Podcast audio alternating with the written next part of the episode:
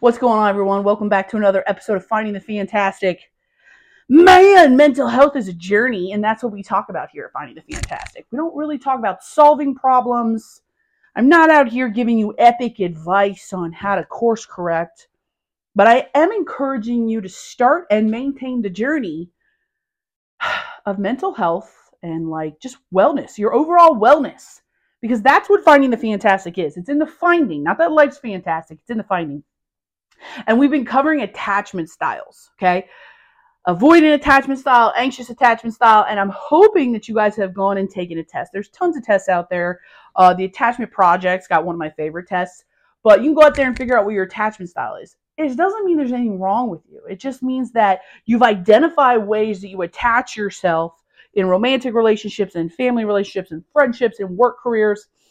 And now you can work on becoming more secure in that attachment style. It's super healthy. Uh, for my anxious attachment people out there, self soothing is one of our biggest things we have to work on. We've got a nervous system, right? And our nervous system, because we're so anxious, because we believe in order to be loved and not left, we have to people please, we have to be abundantly useful and helpful. So we're constantly anxious in order to calm our nervous system, we have to learn how to self soothe.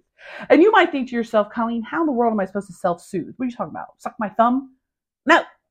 Well, maybe. Um, so self soothing is the concept of of distracting the inner voice in your head, distracting that nervous system, that fight or flight. Because in and of itself, the fight or flight's not wrong, right? But it was just meant to like ward off like, you know, like villains and stuff, right? Like, whoa, whoa, whoa. But somehow we've associated it to everybody in our lives. So, one of the ways I self soothe is through breathing. Breathing is like a super key. And you're to go, oh my God, Colleen, breathing. You're one of those. Yes, I am. I'm one of those now.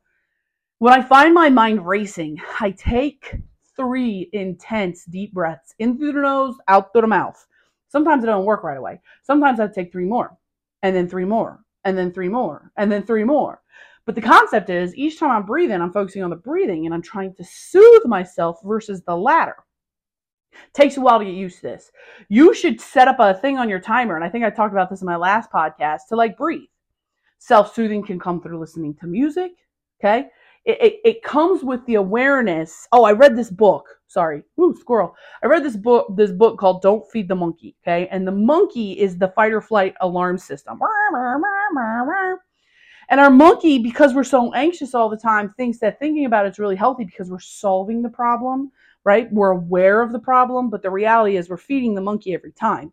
So our monkey becomes stronger and stronger and stronger, meaning our flight or fight anxiousness is growing and growing and growing and growing. We need to stop feeding the monkey. So 10 out of 10 recommend to read that book. It'll be incredible for you. But the journey of self soothing is a humbling one Journaling is great for self soothing because literally when I journal, at least, and my monkey keeps going, this, that, this is happening, this fear, that fear, this fear, you're going to be left. They don't think that. I write it out in the journal and I reread and I'm like, oh my gosh, Colleen, like you have way, way over dramatized, dramatized, drama, way over. You have, you were a drama queen. That's what you did. And it's not that serious. So back off, relax, sit in your soothingness. Because with your attachment style, you are learning to be secure in yourself. Even on the avoidance side, the avoidance are the ones who they believe they're going to be abandoned. So then, because they believe they're going to be abandoned, they don't even allow anybody close enough to hurt them. They long for intimate, meaning, meaningful connections but they don't allow anyone in, which means they never have an intimate, meaningful connection. Some avoidance, like a dismissive avoidant, they don't know even how to process their own emotions. They have no idea. So, like for us anxious people, we're sitting here going, I'm happy, I'm sad, I'm mad, I'm joyful, I'm loathing, I'm fearful. The avoidant has that exact same feeling, but with no way of labeling what they're feeling. Could you imagine that? I could not because I'm so anxious. But the avoidant, because they don't understand that emotion, the dismissive, because they don't understand that. They don't know how to empathize with others who are feeling that.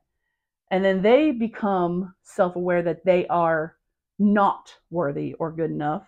So they shut down and they recluse and they back away and they don't have a meaningful relationship, which is so sad because as human beings, we are meant to connect. I don't care what you Halloween people out there, you October introverts say, okay? There's nothing wrong with lighting some candles, putting on Nightmare Before Christmas with your pumpkins glowing by yourself and enjoying that. But ultimately, human beings are meant for connection.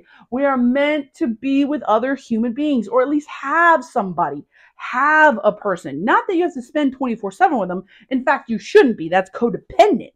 You should be interdependent. I'm dropping entirely too much knowledge on this podcast, and I need to slow down.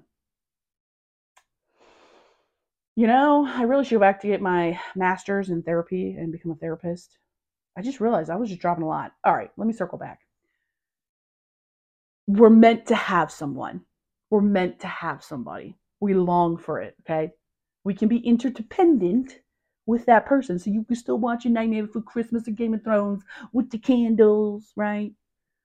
But it's important to have someone. So this is why we should dive into our attachments. Uh, this is why we should work on the self-soothing. If you guys need help with this, please reach out to me. I am I don't do finding the fantastic to make a lot of money because I don't make jack from this. But you know what I get from this? Something that's like way more valuable than money. I get to help people. I get to be useful. Shia LaBeouf, one of my favorite comedians and actors, said that he no longer strives to be happy. Everybody strives to be happy, and that it's uh, an un unachievable goal. And it's true because you can't be happy without being sad, right? But instead of striving to be happy, he strives to be useful. And that just resonated with me. So I strive to be useful. So if you really want to talk about this, if you're like, I have this, I need to understand it more, you can do the research just like I did, or message me, call me, email me, fax me, page me, send a raven, whatever it is, I'm happy to help because at the end of the day, no person's a failure who has friends. That's it. See you.